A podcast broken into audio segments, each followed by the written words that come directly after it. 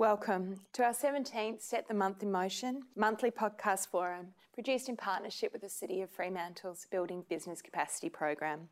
My name is Tanisha Quinlan and I'm CEO of the Fremantle Chamber of Commerce. I'd like to start today by acknowledging the traditional owners of the land on which we gather, the Whadjuk people, and pay my respects to their elders past, present, and emerging. While there's been no mistaking it, 2020 has been quite a year on a number of fronts. It is clear that these are very uncertain times, and the way COVID 19 and these uncertain times has hit our very diverse range of Fremantle businesses is incredibly different and quite uneven. Today is roughly the launch of JobKeeper Extension 1, and we're really keen to hear from our panel of experts today as to what they hear is coming up on the horizon. Again, anything can be possible, I guess, given what we've experienced this year. But we'll do our best just to have a look at what the new JobKeeper means, the tiers, the eligibility shifts, and also have a consideration of what can be expected for our businesses and I guess the government is asking our businesses and employees to find new ways to support themselves through these changes. And we'll just have a, a bit of a chat about that, specifically in relation to how things have gone here in Fremantle. We're very lucky today to have, a, again, a very diverse panel, but some incredible experts that have seen a lot of businesses come and go and a lot of changes come and go over a period of time. First on our panel today is Mark Douglas, Managing Partner of Francis A. Jones. Mark leads Fremantle's largest accounting business, where he began his career 34 years ago. With a team of 40, Mark spreads his time across managing the practice and providing business advisory services to his clients. His 30 plus years of experience in helping business has given him a swag of insights into what works and I guess also what doesn't work, Mark. Mark is a voluntary board member also of Fremantle Press, a non for profit that identifies and publishes emerging West Australian writers. And I guess the arts and creative industry is another industry that's taken quite a lot of change over the last little while. Mark also authors a weekly column in the Fremantle Herald, and you can regularly see him in the West Australian newspaper as well. So, Mark, with all of that experience and everything you've seen over the last 12 months, what do you believe businesses should be doing to successfully navigate through COVID 19 and this extension? Mm-hmm. Thanks, Tanisha, and uh, good morning, everyone. Uh, look, firstly, I think businesses have been incredibly resilient uh, up to date, uh, and, uh, and partly because of their ability to be agile and make changes. And, and I think we all recognise that JobKeeper's played a huge part in that as well and has done its job of keeping businesses afloat and keeping uh, employees and, and, employers together. So, but that's uh, JobKeeper number one has ended, as we all know. So, uh, so there's a bit of work to do. Uh, I think, in my view, I don't think uh, I'd be very surprised if more than 25% of existing businesses on JobKeeper remain on JobKeeper, in WA at least. So, uh, so there's a number of things that I think businesses need to start looking at. And by remain on it, you mean eligible under the new? Remain yeah. eligible yeah. for the next quarter at least. Not yes. just disappear off the face of the earth. No, no, no, no, no. And we've seen very little of that so far, and hopefully that will, will still be the case. Uh, so, so a few things I think businesses need to do. Uh, to do. I think uh, firstly uh, they they must do some cash flow projections if they haven't already, uh, and the reason they need to do that is because uh, they, they need to know when their cash flow is is in trouble, um, and they need to be proactive with creditors, landlords, banks. Banks are much more agreeable uh, if you go to them ahead of a crisis rather than during a crisis. That's something that JobKeeper also has enabled, which we forget, is that the payments were very regular. So they did actually enable a very regular cash flow. That that's right. They, they smoothed out the cash mm. flow enormously. Mm. That's right. So I think while you, while businesses are doing their cash flow analysis, they should every business should know what their break even point is. Um, because that's a, a, a key indicator. Uh, if you can sort of follow the trends of your um, of your break-even point, then you can sort of see when trouble's coming. So that's another one. Everyone should know what their break-even point is and monitor that, so that they can uh, take some um, proactive sort of action. Uh, and I think um, uh, something I would do is a is a deep cost review. Uh, the way I do that is I run a general ledger of all my expense accounts and I drill down into every line item. Uh, and you can most softwares these days you can filter that by supplier, so you can sort of see if people have snuck their prices up, or uh, uh, or perhaps there's a software subscription that you were trialing that you forgot to turn off. Some of those sort of things. You'll always find something in a, in a deep dive cost review. And I think the big one, uh, which I could talk about all day, but I won't, is uh, strategic planning. And the reason that strategic planning is so important at the moment is because uh, even if we um, open the borders tomorrow, locally, internationally, uh, even if there was a miracle cure tomorrow uh, for the virus, business has changed forever. Uh, so consumer behaviour has changed, uh, customer expectations have changed, loyalties have disappeared. So those things will never return to normal. And I think it's really, really important that people do some strategic planning, some structured planning um, to make sure that they can deal with those things. And I think that means not just going having coffee by yourself, it means involving other people. Um, it means having someone who will challenge the way you do things. Uh, and it means having some very clear action points at the end of it. And those things are really important. Mm. I'd love to come back to you on particularly some of those points that you've just raised around how the world has changed and, and what impact we will see on, you know, whether we are keeping businesses afloat. But I'll come back to that one because I think your comment on involving other people who see the world maybe a little bit differently um, is a lovely introduction to uh, our next panellist, David. Um, David is Principal of Business and Insolvency Solutions here in Fremantle. You have over 35 years of experience in the insolvency industry and have worked as a company auditor, tax agent, and have been a financial controller controller of a UK listed mining company. David is a registered liquidator, a member of the Australian Reconstruction, Insolvency and Turnaround Association, a member of the Institute of Chartered Accountants, and a number of other organisations, as well as CPA Australia. David, you look at businesses from a very different perspective, I guess, and, and unfortunately often see them, yeah, at the, the other end. Um, but I guess it must provide you with an awful lot of insight into, you know, what, what can go wrong and, and thinking through, hopefully, um, issues before they actually arise and, and you get to that very pointy end of a business. Um, we are looking at some big changes coming up and I'd really be interested, I guess, on on your perspective of what you've kind of seen over the last 12 months, but also um, what you think are some of the best economic indicators that provide guidance as to what is going to li- be likely to happen um, once this new JobKeeper kind of comes in and how it's wound back over the next little while. Okay. Um, big question. Um, perhaps if we address nationally to start with, um, the Insolvency Practitioners um, Professional Body, ARITA, recently completed a survey of small businesses asking them what's likely to happen um, when JobKeeper finishes. And the conclusion of that survey was that approximately 10% of businesses Australia wide would close. That's about 240,000 businesses um, with the consequential job losses um, all four of the big banks expect capital city property prices to fall at least 10%. Um, but if we focus more on Western Australia, um, it's um, fighting against the trend. Um, I don't have the current retail figures, but um, July's retail sales were up, I think, 3.8% from June and I think 18% from the same time last year. Um, property prices in Perth are up 2.1% because there's been a lot of Melburnians and Sydney siders who were formerly West Australians coming back, and that's supporting the uh, construction industry. Um, more locally, um, just wandering around Fremantle, some of the long term um, vacancy signs, um, they're starting. I've seen signs saying uh, under negotiation and new leaseholders coming in, which is a good sign. Um, most businesses should be able to identify where their critical factors lie.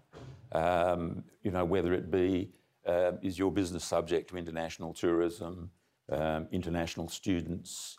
Are you operating in the construction industry or is the construction industry having an impact on your business? And you're probably able to identify those critical factors. And I couldn't agree more with Mark that um, you really need a cash flow budget. It's, it's so vitally important so that uh, um, you can address the issues uh, before they're critical. Um, so, uh, things that also impact uh, the West Australian economy, significantly influenced by the agricultural sector. Uh, wool prices are down, but I think if there's a good wheat crop, um, that has positive impacts on um, West Australian businesses. We're still seeing a lot of our agricultural products, obviously, as part of the export Mm. desk, we're still seeing a lot of movement there, which I think is incredibly reassuring. Yeah, that is there reassuring, Was great yes. expectations that that was just going to Yeah. drop right off, but we haven't Yeah. actually seen it as yet. which is good, yes. Um, but from my perspective, um, I think um, the recovery um, is going to be from the grassroots by consumer demand. So I think the important thing that sh- people should be watching is uh, the unemployment levels. Um, that will give you an indicator of uh, where you're going to be in the future.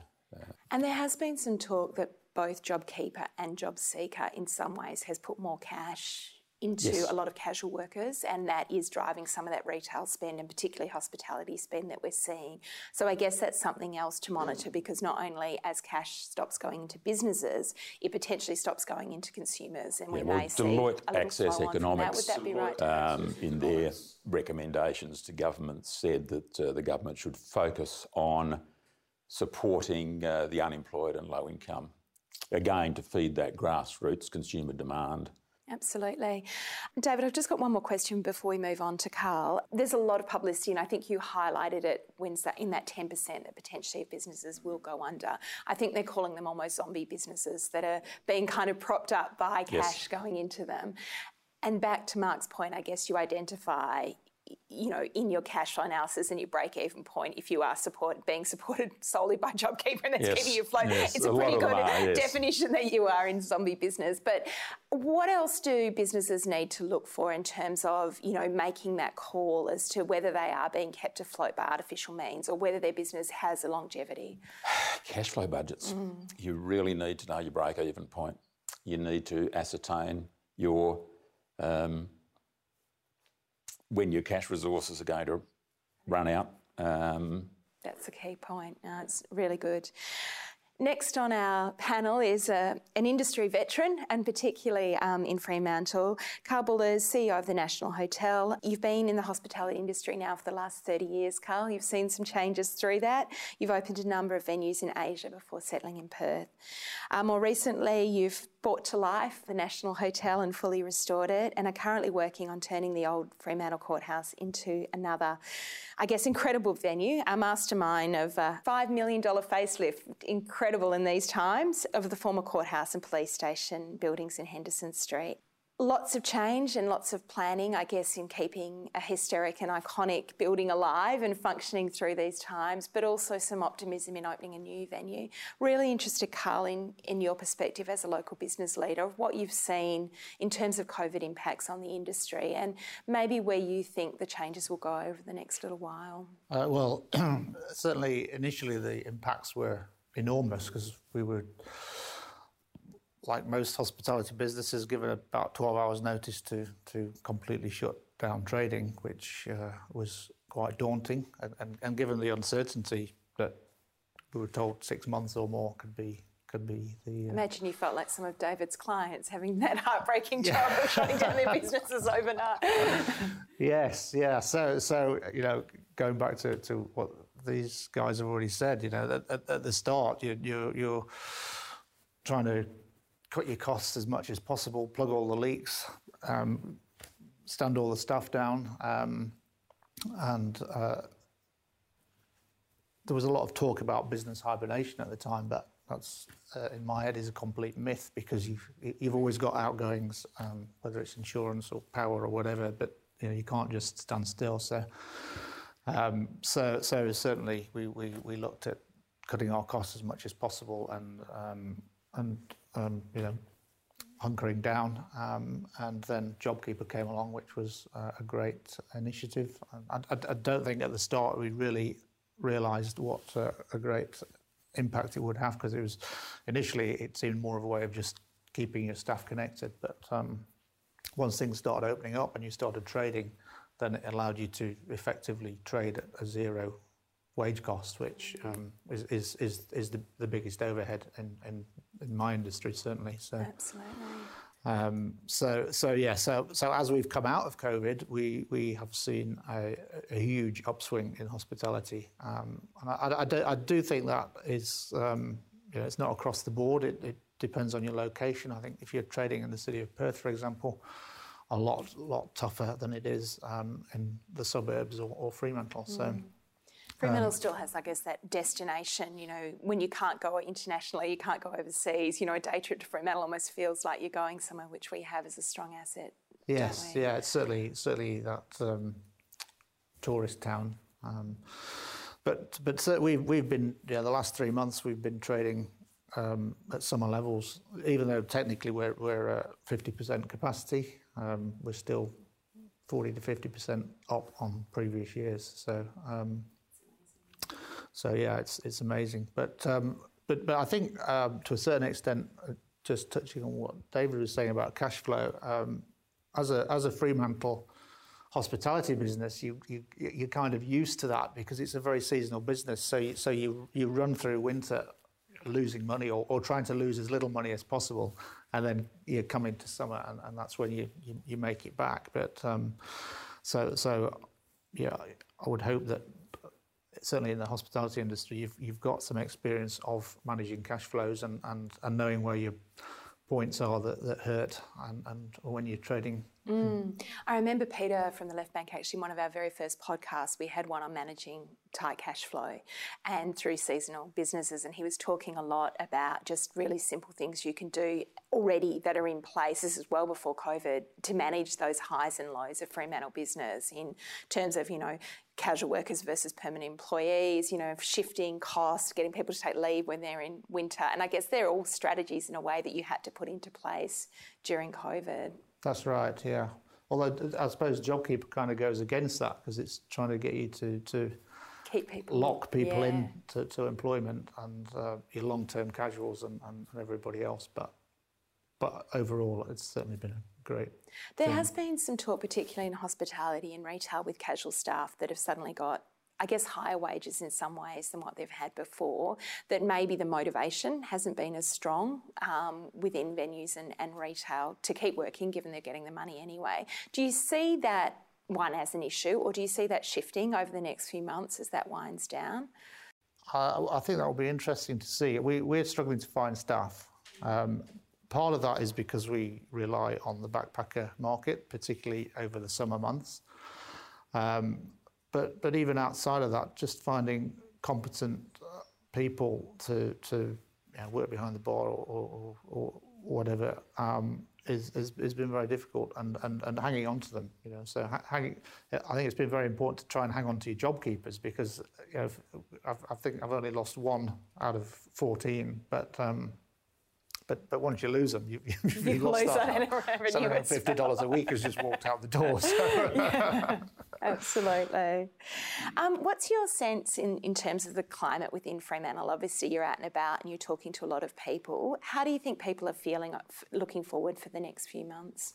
Uh, I think it's optimistic. Um, you know, again, just back to the seasonal nature, we're, we're now heading into summer, so we've done the hard yards through winter and, and, and, and the shutdown. Um, so um, I think there's a lot of optimism. I am also seeing a few places come back on the market, although there was obviously a few more came on the market over over the COVID period. So, um, so you know, and, and, I think I think Fremantle in particular was was just ready to to launch forward with the King Square uh, and everything coming to completion. So so COVID kind of hit and took the wind out of the sails of that. But I, I so, but I don't think that's gone away. I think that's just going to be delayed. Um, and and so I I have the high hopes.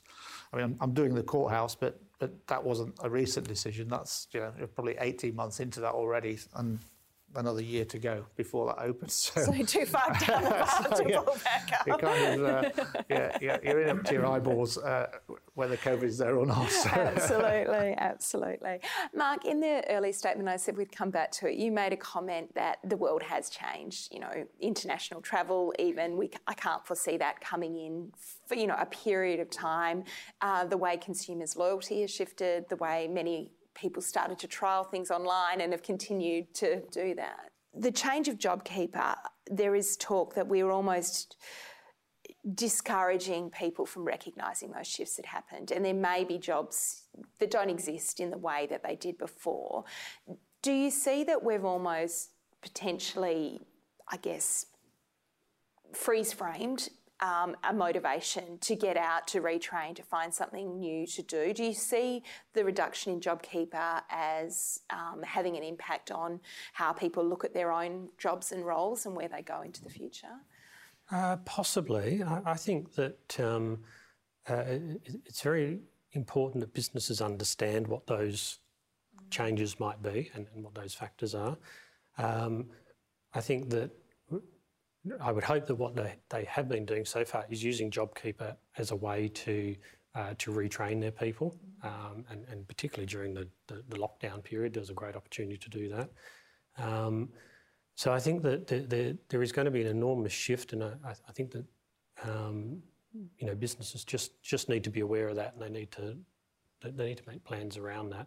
Uh, I think demand is going to drop for a long time, and I think there's going to be a much a smaller uh, share of the pie in every industry. And I think that um, it's only the good operators who are going to be successful in, in getting a bigger share of that pie. Um, and the only, only way they'll do that is to very carefully look at their strategies and make sure that they're you know, aligned with what's happening in the world, and it's very, very different. Even things like, um, you know, I think consumers expect um, things like digital communication these days, uh, and and businesses who don't have that uh, or, or, are not investing in those sort of things, along with you know everything else digital that you can think of, uh, are just going to fall behind. Mm, it's a good point, and it also is creating a flood of digital communication in many ways, getting through the wash and, and being seen in, in all of that is hard. Have either of you noticed, I guess, some differences in what businesses should be expecting in this new changing world coming out of this? Yes, they are. I, I think the, the a, a crisis always brings about change. And so people are very good at making change in times of crisis. They do what they have to do. And I think people get complacent when we're not in crisis and we don't feel like we're in crisis at the moment. We probably should do, but we don't feel like we're in crisis because we're arguably in a better position than just about anyone else in the, world, world, for yeah. economic recovery. So I think people tend to rest, rest on their laurels a little bit. But um, but we should be acting like we're in crisis and thinking that you know we should expect to be locked down again next week because it might just happen. That's the way. No, it can't happen until after the business awards. Can I just put that out there? It is not going to happen I, until after the 20th of I'm, November. I'm, i sound like a pessimist. I'm really hoping it doesn't happen, but that's the way we need to plan. It's the way we need to be thinking. I mean, just about all of the insolvencies that, that I've dealt with um, over the years, it's generally been those businesses that uh, don't keep their eye on the ball, who aren't prepared to be flexible, um, who don't watch the market, and who are complacent, as Mark said. Um, you cannot afford to be complacent. I, particularly now. That's it, and I think that's that unevenness I, I, commented on in my introduction. Though I think is what one of the biggest shifts are is that traditionally it has been those that have kept their sort of eye off the ball, but in some ways the world has changed, and it's been very you know taken to international tourism businesses, for example. You know, mm. I, I, still remember vividly one week of COVID. I was out there going, "Yay, the cruise ships are in town," and the next week I'm like, "Go away, yeah. all of you!" and it literally was in a seven day period. You know, that is an incredibly short period of time for a mm. business to get their head around how their world may have changed. And I think they've probably had some time to get used to that. But we are now at a point where the propping up of some of those businesses is going to disappear, and those really difficult calls are going to need to be I mean, made. Even just reviewing um, government reports and looking at statistics that have been published. Um, they're often conflicting. So if you're a small business operator um, and you're getting conflicting information, like I mean, as I said earlier, uh, you know, the Australian economy is in a slump, but Western Australian retail sales are going up. But then again, they're very fragmented. Fragmented. Um, I think household goods and services sales are up like thirty percent cafes and restaurants down 20%. The average is up, but depending on which sector you're in, um, has Well, an we're entirely even different seeing impact on your that business. in parts of Fremantle. You know, we know food and hospitality is up, but you know, some of the smaller gift style retail is well down. You know, Mm-hmm. that relied on those international tourists coming through and and buying the sorts of things that they'd be buying as gifts to take home and those sorts of things. So again, that unevenness in our industry is probably something that we haven't really experienced before. I think agility is the is sort of the big Mm. word that our business need to be agile. They need to be. They, we don't know what's coming. The, the only thing that's certain is uncertainty at the moment, and uh, so businesses have to find a way to be agile and, and and get all the basics right so that they can move quickly. I think I think you change your mindset as well. As, as a business operator, uh, my mindset is very different to what it was six months ago because now I'm a lot more um, aware. That, you know, I'd, I'd never in my wildest dreams, in you know, 20 years of operating in Australia, expected that I could be given 12 hours notice to shut down the business. So, so you you're a lot more, I think, more cautious in, in, in uh, making sure that there are no um, outgoings that are not essential outgoings. So you're a, a lot tighter, if you like, um, and and and also you know building up cash reserves because you just don't know what's going to happen. Um, I'm very aware that you know I, said earlier that business is, is very good, but I'm also aware that in three weeks' time it might be back to zero. So you, you've kind of got that. Uh, caution underneath that, that you're It's always so true. I think, you know, for what the one takeout that I had in those very early days was, you know, our grandparents' advice of just make sure you've got some money in the bank mm-hmm. somewhere. And I think we had all lived a lifestyle where it actually didn't matter if whether we had money in the bank or not, and now it does. And I think you're right, the decisions we make as business leaders are very different. And regardless of JobKeeper or when our PAYG supplements stop or whatever that might be, the way we make decisions as business leaders has changed because we now know that something can pull the rug from under us. But I guess we also know that we come out the other side. And I think that's been another big lesson for a lot of businesses is how incredibly heartbreaking the early part of COVID was. But we're all here and we're all still standing and life still goes on. And I think there's definitely, even with the, the JobKeeper conversation, you know, it will change and it is changing. And it, it's nice that the government didn't just draw a line in the sand. It's, it's got a little bit of time to go um, and scale down. But I think we've all come to a point where we realise that the world is just going to keep changing and we have to adapt to it. And that agility you talked about, Mark, is a really, really important point in that conversation, I think. Um, just back to, I guess, a little bit more of the technicalities of where we're at at the moment.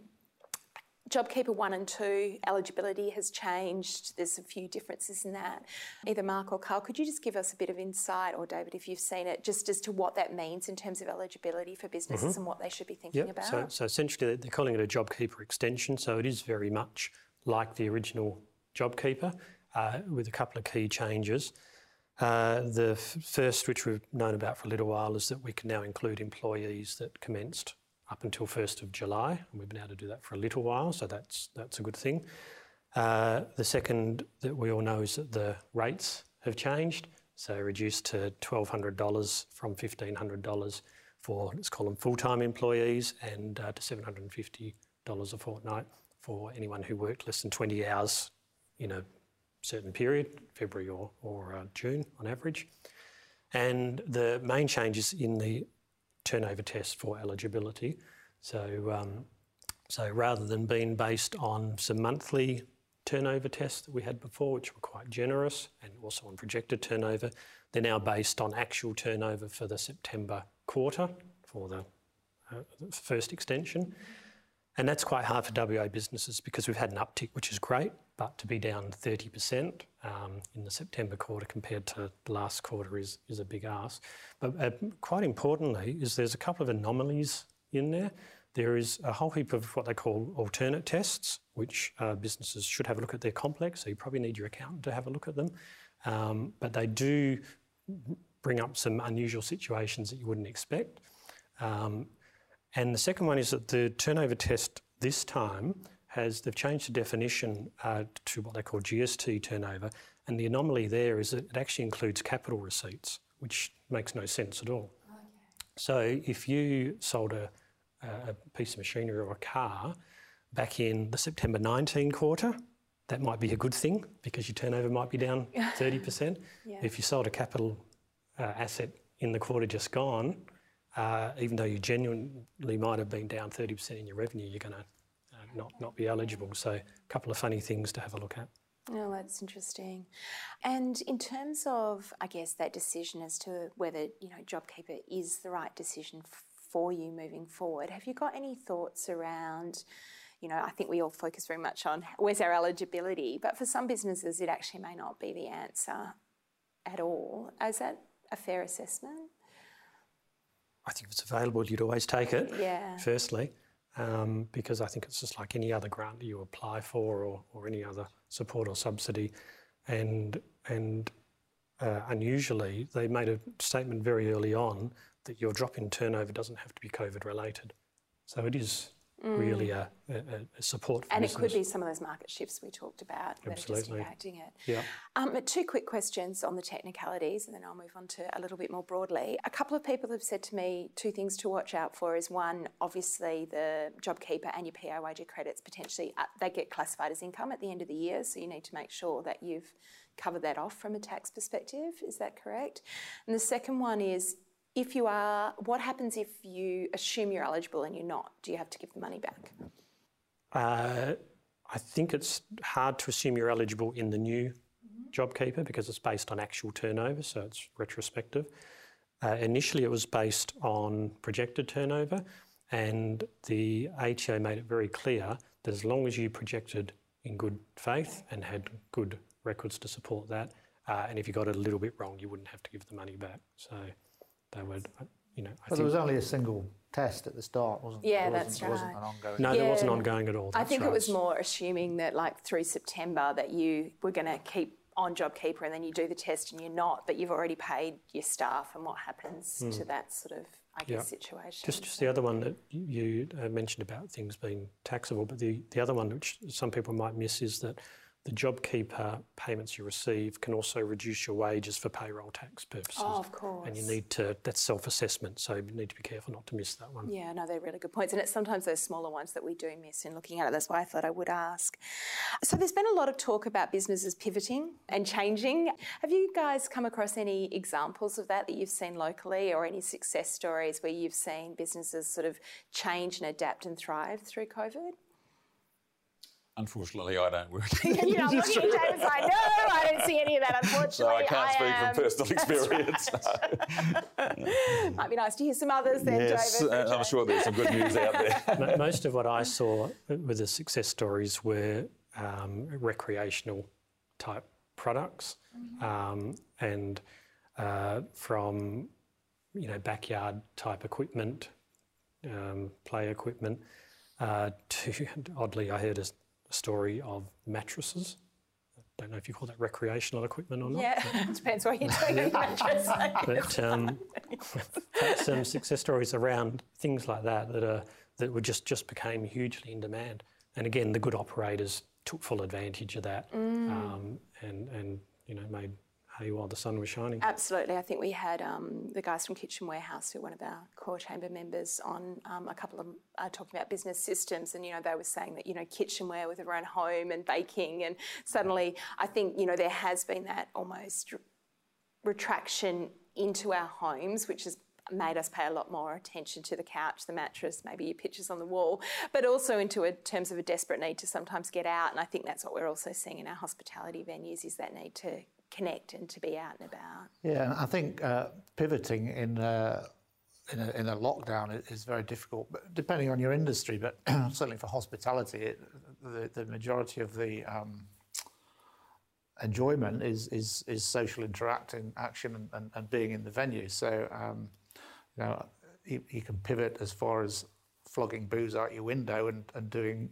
uh, home deliveries, but and, and, and Fremantle is very um, is not very densely populated in, in, the CBD, so so very limited effect, and, and, certainly for the hospitality industry, it's all about getting people into the venue and, and interacting. So and keeping difficult. that connection up. Um, I think I mentioned in one of the other podcasts, but I did love um, Old Bridge Cellars wine t- blind wine time, where they did a like a blind wine tasting, and they run it live um, on the first Friday of every month. And that's been a wonderful way to connect to that sort of bottle shop style of experience where you know your local people, you know, you're learning something and, and yet you're still having that experience in an intimate way. Um, and Mark, I think you mentioned early on that the world, you know, has changed and we have to be ready for that. And I know many of us, in terms of pivoting both our lives and our businesses, thought we've all changed. This is going to be a whole new world. How long do you think that is actually going to last for? Do you think we will revert back to some of the ways that we were before? I think we'll. Carl's just going, yes. We'll always. If you came out on a Saturday night, you wouldn't know there'd been a pandemic. really? yeah, human behaviour will always circle back to some extent to, mm. to where it started. But I think there is still going to be an enormous amount of change in there and things that won't that won't go back to the way they were. So, so it's a matter of finding the you know where that, where that balance is.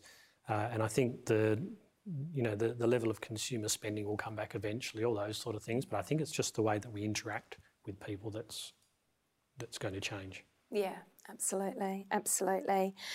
David, you mentioned uh, to me through the email that there are some changes to the corporate winding up processes and procedures on the yes, horizon. there will be. To... I mean, it was only announced last Friday, so the facts are pretty thin on the ground. Yeah. Um, but I think uh, those, particularly creditors who have been through um, having uh, uh one of their clients go into liquidation, you know, they've been abhorred and probably rightfully so at the cost of winding up. And um, sort of partly in the defence of liquidators, we are working in a legislative environment that is designed for one size fits all. So you've got the same statutory duties and obligations as you would if you were winding up BHP. So therefore, there's the associated costs. And I think what the government has recognised is that um, those costs really need to be managed um, so that creditors have got the prospect for a better return. So they're streamlining uh, the liquidation process, um, doing away with a lot of the statutory meetings, cutting down on the investigative work that liquidators have to do, the reporting to ASIC. Um, so hopefully that will reduce some of the, the costs. Um, also, they're introducing a new restructuring and turnaround procedure. Again, because the current legislative framework uh, for what probably you would recognise names like voluntary administration and deeds of company arrangement, they're cost prohibitive. They really are. So they've streamlined all of that, um, cut down the time frames, cut down um, the peripheral requirements. It's basically um, an insolvency practitioner comes in, looks at the proposal, has got 20 days to report to creditors. Creditors have got 15 days to think about it, vote whether they support it or not. Um, a lot of it is leaning towards uh, the US system, which is basically what they call debtor in control or debtor in possession. So shifting the control back to the insolvent company directors uh, with an insolvency practitioner overviewing it rather than having creditors determine what should be done and how it should be done. Um, so, um, yeah, hopefully that will substantially reduce the costs and hopefully, you know, if creditors or if small businesses do become insolvent, then there's a prospect of a better return. So. And has that, do you think that change has been driven by an understanding that potentially we will be facing a raft of businesses in that position that yes, may I, need I, yeah, I mean, through that process? Businesses and uh, generally uh, and, insolvency practitioners have been talking about a tsunami of insolvencies, um, and you talked about zombie companies and the government's JobKeeper and um, support packages for businesses, basically kicking the can down the road and you know, now the can's come to a halt. and, uh, but, uh, uh, you know, as I said, I'm, I'm quietly optimistic for, for Western Australia, but, um, you know, there are going to be a significant increase in the number of insolvencies. So that goes back to what I was talking about earlier in, in, in protecting your business, things to look at in the economy. Um, you need to look at your supply chain as well. You need to look at your debtors to make sure that um, you're not going to be caught with some unexpected bad debts. You're not going to be caught with one of your suppliers not being able to supply you anymore. Um, yeah, there are going to be significant increases. I think that's a really good point you make around the supply chain because we've also seen, you know, a big impact on businesses in terms of just generally being able to get product with flights and things being reduced, but also, as you say, keeping an eye on your risks and your risks aren't just inside your business they're also in that external environment and in terms of relationships. And I imagine during covid Carl a lot of the liquor suppliers and and produce and suppliers to your industry would have been hurting as much as your industry was. Have you seen um, both in terms of locally food or liquor suppliers and those sorts of things much change in the turnover of those? Are they all still holding strong They seem to be, yeah. Um, we've had a few that have changed their terms of business and want paying a lot quicker. Yeah. Wasn't the old call of uh, hospitality that the key is to uh, make sure you're paying for your liquor after it's been drunk or something along those lines? well, I mean, well, it's a great cash flow business Yeah. because that, that's exactly what you do do. But but but but that has a, a double whammy effect when you suddenly stop trading because you suddenly you're left with all this stock. That's right. Um, but but uh, you know, a lot of the suppliers were very good um, during that period and, and, and took it all back. In, in fact, one of my biggest suppliers, Lion, agreed to take it all back, but we'd reopened by the time they got something like thousands and thousands of, of uplifts to do. So by the time they came to pick it up, we'd already sold it. So Oh, that's good. It worked out quite well. One, one of the other um, liquor retailers in Fremantle got in a uh, small canning machine. So they were recanning and selling mm. cans across the counter for what they were selling out of kegs. Because that's the other thing is some of those perishable, you know, I mean, liquor, most liquor does hold, but, you know, beer and a few things like no. that, it doesn't. You actually have to get it through. And, and being agile as a business is actually having solutions that if you do get stuck, that you've got a way to find your way out of it. Absolutely. we just drunk our way out of it. this stock's got to go. It's Gotta go. Oh, funny. But you know, and that's something people don't realise is that you know, in hospitality, restaurants, all of those venues, they do rely on you know having fresh perishable stock to hand. So when it's you have to close your business in 12 hours, you know, what do you do with all the, the lettuce and the beer and the you know, there's only so much cheese people can eat. So Well, certainly uh, a lot of our staff were given welfare packs, if you like. So, so, so all of the fresh ingredients were, were found a good home for. Mm. Although I couldn't claim it on the insurance, which I tried to do. Yes. On insurance, something else, I guess, your advice to businesses that potentially are looking at funding, I guess, an option of the wind down of JobKeeper. What options are there out there, and what do you think the risks are again of, of taking on more potential debt than you already have in your business? Uh, there's there's plenty of options, um, uh, and you know, the banks will lend money as, long as you've got a reasonable business model, which is not, not so easy these days. Um, and I think the, the the risk is no different to what it's always been. Again, if you've got very good control over your business and your cash flows, and and and you're doing some planning, um, then you've got the same risk that you've always had, and the banks appreciate uh, if you plan properly and can show them a proper plan, that uh, and, and they're much more likely to to uh, to fund you if, if there's a good reason to. and also the the lending requirements. I think the government's encouraging the banks to lower the hurdles. They've Um, made so- some changes there. That's right. They've still got their government-backed loans available, haven't they? they um, we, I certainly took advantage of that in the early days. But I think Yeah, they extended that. have they extended that? I believe so. Yeah. But I think importantly, what's you know on, on, on the negative, what's coming up, which which everyone knows, is you know deferred loan repayments, so so capitalised interest, um, deferred rent payments, um, which I think might have just got extended. That did get extended, yes. yes. Um, uh, you know, we're coming up to Christmas, so people need to buy stock. There's lots of things, lots of cash flow pressures at the moment. So that's why I think it's just so important that people do have a good hard look at that. And in that modelling, as you say, if you've deferred rent or you've deferred your loan repayments and then you've got to cash up for, for Christmas in stock, you know, you have to be able to predict when all of that's coming back online. And I imagine there's a number of different scenarios that businesses need to work through to do some of that thinking. There's that, that's right. There's a whole whole heap of things there, and I think from a risk planning perspective, it just goes back to things like making sure you don't have you know reliance on a debtor that might go broke and take you down. You don't have reliance on suppliers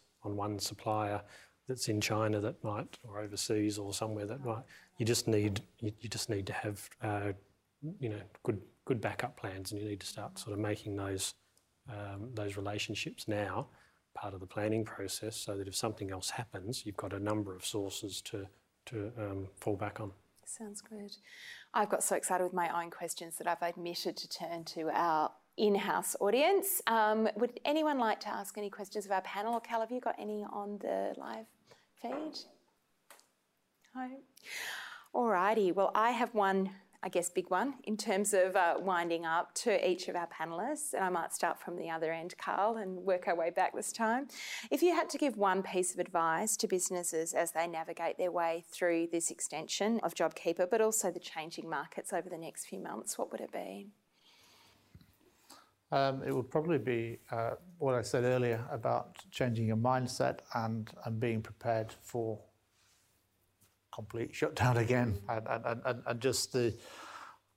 I think COVID has, has highlighted the uncertainty, and um, you know, you, prior to that, you're sort of blindly going along. You're, you're, you're everything's tickety boo, and, and, and you know you can predict your next your, your, your next month's sales quite accurately. Um, but I think that is, is, out the window now. So I think uh, being prepared for the worst would be my uh, advice. Mm. That's great. David, did you have anything that you'd give? I'm with Carl, yes. um, look through all of your business indicators. Um, try to identify all your risk factors. Um, I don't think it will happen, but if you prepare for the worst, if you've got a plan B, um, you've got a far greater chance of survival than if you go along with your fingers crossed. Um, it, I'm stealing probably Mark's thunder, but you know, it gets back to cash flow projections, um, analysing your risk factors and preparing for the worst. And I don't think it'll happen, but you've got to be prepared. It's almost living that old adage, isn't it? You know, it's only at the point where you've got absolutely nothing to lose that you've got everything to gain. And I think, you know, there's been a lot of fear um, in all of us in, in a very steady time of, of losing things. And I think we've all had to let go of a little bit of that. And that's then the opportunity where you can set a platform for growth and you know what your growth scenario is as opposed to what happens when the yeah when you get your out. foundations right yeah. Um, that then gives you the opportunity to take advantage of the opportunities mm. when they arise but if you're on the back foot um, you're really going to miss the boat. Yeah. yeah, absolutely. It's great advice, David. Thank you. Mark, do you have anything? Uh, mine is just uh, start the planning process. Don't don't put it off. I think people think uh, it's a lot more complex than it needs to be. So I think set some time aside. It, it's it's probably a half day process, but break it down into five one hour breakfast meetings. Include other people. Um, get your team involved. They're great because they're at the coalface. Usually, get your business partners involved. Get your professional advisors involved. Get some outside uh, views. Um, and, and, and make sure you finish every planning session with an action plan. Uh, no other reports. Don't you have to write a 20 page business plan just half a dozen dot points, things that are important um, or things that are low hanging fruit, easy wins. Put a few of those in there too. And if you have those and you have an action plan and, and someone just to follow up on that, then you can you can um, get started and, and, and make a difference. Sounds great. Well, thank you all very, very much. As always, I love that our conversation starts on a topic about JobKeeper, but we all take away some really important business advice and life advice in general. So thank you, gentlemen, very, very much. We look forward to seeing how things do plan out over the next few months. As I said, nothing is going to happen until the 20th of November when we have a fantastic celebration of all of our Fremantle businesses and how well they've done over the last few months uh, to, to hold tight and come out the other side. So thank you again, and thank you to our online audience and our audience in the room. That's it for today.